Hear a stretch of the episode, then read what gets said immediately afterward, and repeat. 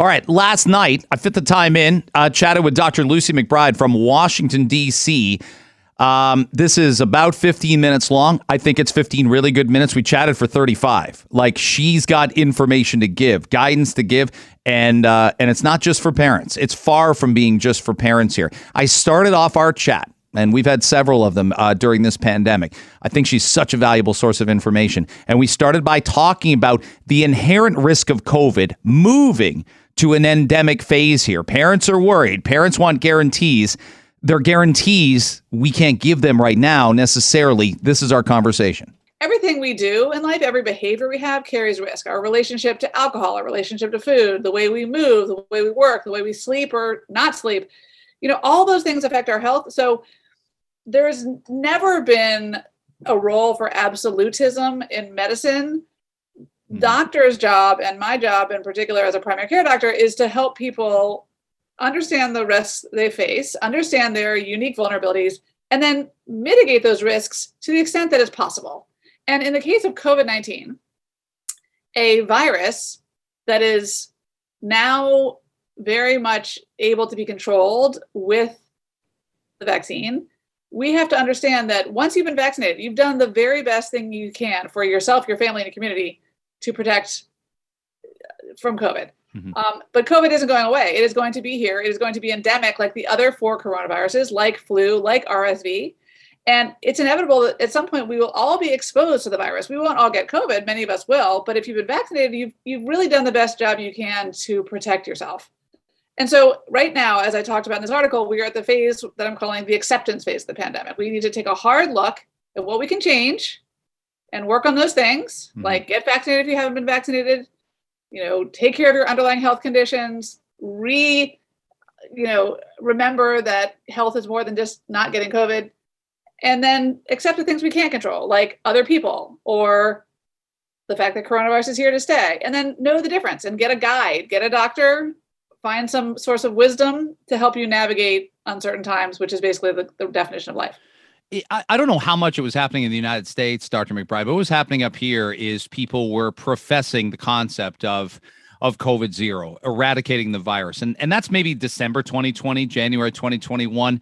And uh, and I've been, you know, who hasn't been wrong about things we could, you know, underrate ventilation or or not see uh, the Delta variant coming when we were actually, you know, p- kind of puffing our chests out in April and May, going, well, you know, with this current, with COVID classic, as it were, this won't be so bad. Delta certainly moved some goalposts and changed the game. Absolutely, it did. When when COVID zero was sort of profligated out there and mentioned, did you think at the time this is rather like we're not New Zealand. We can't we can't make these efforts, and we've even seen New Zealand give up on this in the last two weeks. What did you think at the time when people said, "Well, we'll be able to stamp this right out to the point of non-existence"? I mean, I'll be honest. I thought we could do a lot better than we have done. You know, I didn't think the COVID zero was possible because, like, you know, so many viruses, you know, that would be like putting toothpaste back in the tube. We have too heterogeneous of a population in the United States. We have politicized the pandemic We've had not great uptake of the vaccine, despite the extraordinary safety and efficacy profile. And, you know, even though it looked like we were going to do pretty well with these vaccines back in December, January, February, you know, then came along Delta, this highly contagious variant. People are getting breakthrough infections. You know, it, it mm-hmm. became more and more abundantly clear to the general public what those of us in science and public health and medicine have been thinking all along, which is that this is not ever going to go away all we can do is mitigate the risks, protect our ourselves, our families, our communities the best we can with vaccination. And then we need to recalibrate our risk gauges, which have been thrown out of whack. There's two. Uh, there's two things also I think about regularly, and one is uh, politicians have certainly stumped uh, in you know in your country, in my country, um, Western European leaders have often used the phrase "now." This is now a pandemic of the unvaccinated, and while that's true with hospitalizations and ICUs. Again, with with no absolutes uh, being considered, most of of those bad outcomes are occurring to unvaccinated people. They are. That's the data. But I often think it's also for parents.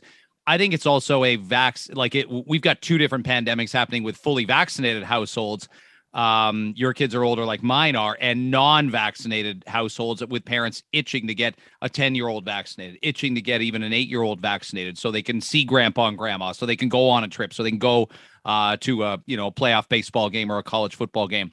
Do you see that, um, you know, in your community as I do? That if anything, and I'll say this also: some parents see the end of the runway for their kids being at home. Some parents, I've only got five years and three years left, respectively, with my kids. My perspective on let's go might be a lot differently than people who have a four-year-old and two-year-old. And as you remember those years, right? Parenting seems interminable. This is going to go on forever, and you realize when you get to our stage, it doesn't. That's right. I mean, the first thing you said is such an important point. The the language that has been tossed around the the, the pandemic of the unvaccinated, the facts are the facts. Most people in the hospital right now with COVID nineteen are unvaccinated, not immune. But I don't love that language because, as you I think agree, it makes it sound like a us and them kind of a battle, like the Crips and the Bloods or something. When the truth of the matter is, as you and I both know, natural immunity does count, whether it's as robust and durable as vaccine induced immunity. Um, it depends on the person, and we we have more study on that coming.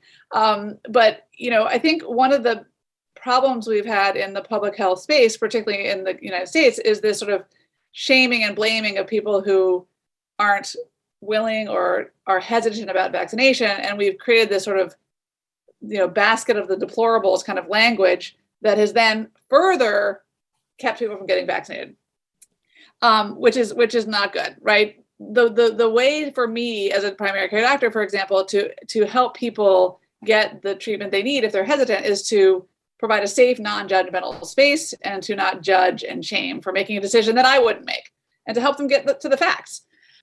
Parents of little kids are perfectly entitled to be more cautious than parents like you and me whose kids are vaccinated.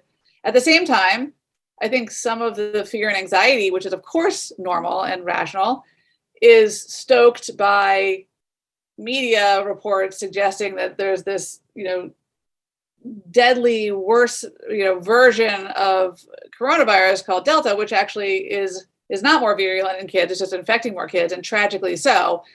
So what's my point? I guess my point is that you know one of the things that I see in my patients who have younger kids is this sort of fear and um, anxiety that's that's sometimes out of proportion to the facts about delta at the expense of their ability to let their kids do the things they need to do to be healthy in other ways like get outside and exercise with their kids and socialize. But again who am i to judge? I mean this is not mm-hmm. my like i'm not here to judge parents. I'm here to help them get to the facts so then they can care for their kids as the in, in the ways they think is appropriate. But I, I, did, I did write a piece in the atlantic um, earlier this uh, I did write a piece in the Atlantic earlier this summer about, about kids and Delta, and you know it's tricky. It's a tricky landscape, like like anything is right now, talking about kids and risk because, as I said earlier, people are entitled to different risk tolerances. Um, but we also, I think, should agree that you know mental health is health, and kids have suffered extraordinary losses, social, emotional, learning losses. Um, and I worry about this generation of kids, mm-hmm. um, whether they're teenagers or four year olds, being locked down and restricted in terms of their activities. Dr. Lucy McBride's joining us on Toronto today on Global News Radio 640 Toronto. Her latest is in the Atlantic. I was going to ask you, you write something, uh, no human contact is risk free. No vaccine is perfect that we can, and we can never guarantee safety in life. When I watch, say, sporting events or I see people gathering, um, and I know people do this in Canada. They're like, look at the states, look at look at the what the Americans are doing. And there's an element of envy, and then there's an element of, and that was happening earlier in the spring when things appeared more open. But there's there's a bunch of different Americas. Like when I see, you know, Massachusetts is almost 70% fully vaccinated, and there's still a bunch of states, Florida, Louisiana, West Virginia, that are are barely 40%. If I'm watching a sporting event, let's say, I feel a lot better that in Fenway Park, 70% of people in Massachusetts are vaxxed and they require you to show that you've been vaccinated to get in. Whereas a wide open college football game in West Virginia with 40% where there's no proof of vaccination needed, a little more harrowing. How do you feel when you see big crowds on TV at a live sporting event or a concert yeah, or things it's, like that? Now? It's funny. My daughter and I were watching the Iowa football game together. And, you know, when the game was over and all the fans rushed into the middle of the field and she looks at me and she's vaccinated and she's she's almost 16 she was like and she's pretty smart about this stuff. She was like, "Mom, remind me why I'm wearing a mask in my classroom when I'm vaccinated." And these, and she's not mad. She kind of wants to be at that game. She's just, she's just pointing out this, you know, kind of cognitive dissonance, right, between, you know, the sort of hyper vigilance on the one hand, which is, you know, where we are in DC, which is, you know, in in in in many many ways appropriate, um, and then this sort of um, more laissez-faire attitude. And it's just another example of the United States of America being very heterogeneous and why is so very difficult to message, you know, to a, a, a, a huge country um, like the CDC is trying to do. Um, but at the end of the day, the path forward is through widespread vaccination and population immunity. So people who've gotten infected by Delta, even though, of course, they didn't want to, and tragically, some of them got very sick. But people who've been infected with Delta also have immunity that counts towards population immunity. And so we are going to get there. Not to mention the fact that kids are going to be eligible for the vaccine next month, most likely. And then, ta-da, we are going to get this oral antiviral mm. medication, molnupiravir. Whoever thought of that name is, you know, really something. Yeah, it's a lot, a lot um, of vowel, lot of vowels there. It's a Wheel of Fortune special. Yeah. Um, that's a game changer. That is going to mean that you know when you pair a rapid test, for example, and you get a quick diagnosis of COVID nineteen, whether you've been vaccinated or not. Hopefully, you've been vaccinated. With a prescription from your doctor for an oral tablet to prevent mild COVID from becoming moderate severe COVID, that is going to really change the landscape. So I am more and more optimistic about this thing, you know, becoming a controllable, manageable virus, you know, by early 2022, if not before. I mean, as you can see in the Iowa football game, some people have already moved on. a few have, yeah. Yeah. Um, it, it, natural immunity. Um, it's now getting defined by some as uh, some people want to call it acquired immunity. Some people want to call it infected immunity you talk about it. Uh, Monica Gandhi, who you mentioned, I think is brilliant. Uh, Dr. Gandhi, she talks about it. Dr. Scott Gottlieb, who I think is amazing. I love his book. He talks about it. Public health officials don't tend to talk about it, and I can assure you, up here, I'll I'll put um, ID specialists on, I'll put epidemiolo- uh, epidemiologists on. They'll talk about it. You're not going to hear politicians talk about it. You're not going to hear public health officials talk about it. What's the what's the theory? It, What's the theory behind that? Is it that they're worried they'll slow down the vaccination rate and somebody think I'm strong, I work out, I want I don't need the vaccine. Like, what is the theory behind why they don't talk about it? Because we all do, and we all know it exists. I mean, it's it is kind of funny, right? Because it's it's just a basic biological fact that when you are infected with a virus and you live, that immune response is meaningful.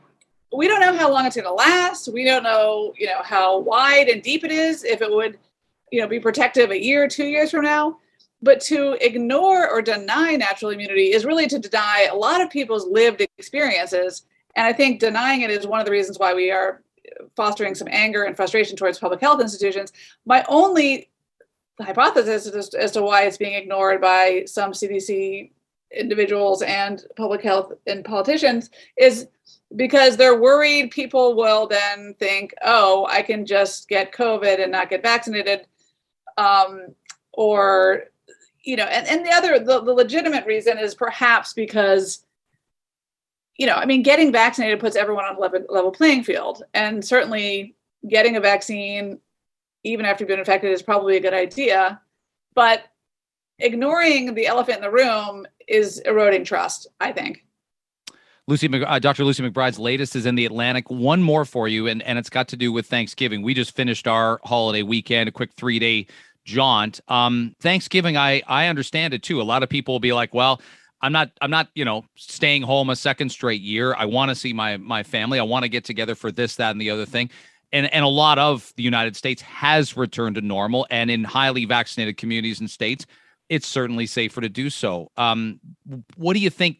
Like the messaging from public health, I, I just don't know anymore whether that is being paid full attention to. And this furthers our, what we were just talking about what do you think it looks like? Do people just do what they want to do? Will will a 76 year old grandma be like, is everybody there going to be vaccinated, even though she is? Um, my mom's the same way. She's 76. She smoked for a bunch of years. Um, she doesn't want to hang out with anybody who's unvaccinated. Luckily, all her nephews and nieces, or sorry, grandchildren and grandsons and granddaughters are. But there will be people like that, won't there? Um, even a month and a half from now, who are tiptoeing out as opposed to sprinting out of their houses. Yeah, and this is really where the rubber meets the road, and and and why, in part, I wrote this article because we're getting to these sort of granular details about personal risk tolerance.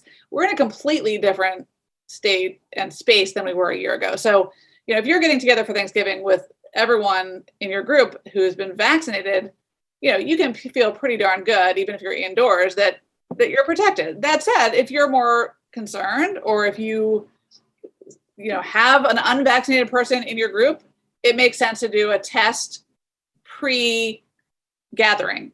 If you have a person who's at particularly high risk, even if they've been vaccinated, maybe they aren't comfortable even with vaccinated grandkids who have maybe been socializing with their friends and could have a breakthrough infection that's not yet manifest. So, you know, this is where the rubber meets the road, as I said, and this is where, you know, again, we need to appreciate how far we've come from last Thanksgiving, but also understand that everyone has different risk tolerances and typically a need to gather and celebrate, you know, these milestones in our life because ultimately what is health? It's about not getting COVID, but it's also about seeing our family, seeing our loved ones. So, mm know, it's important not to deprive yourself of these events, particularly after 19 months of, you know, suffering.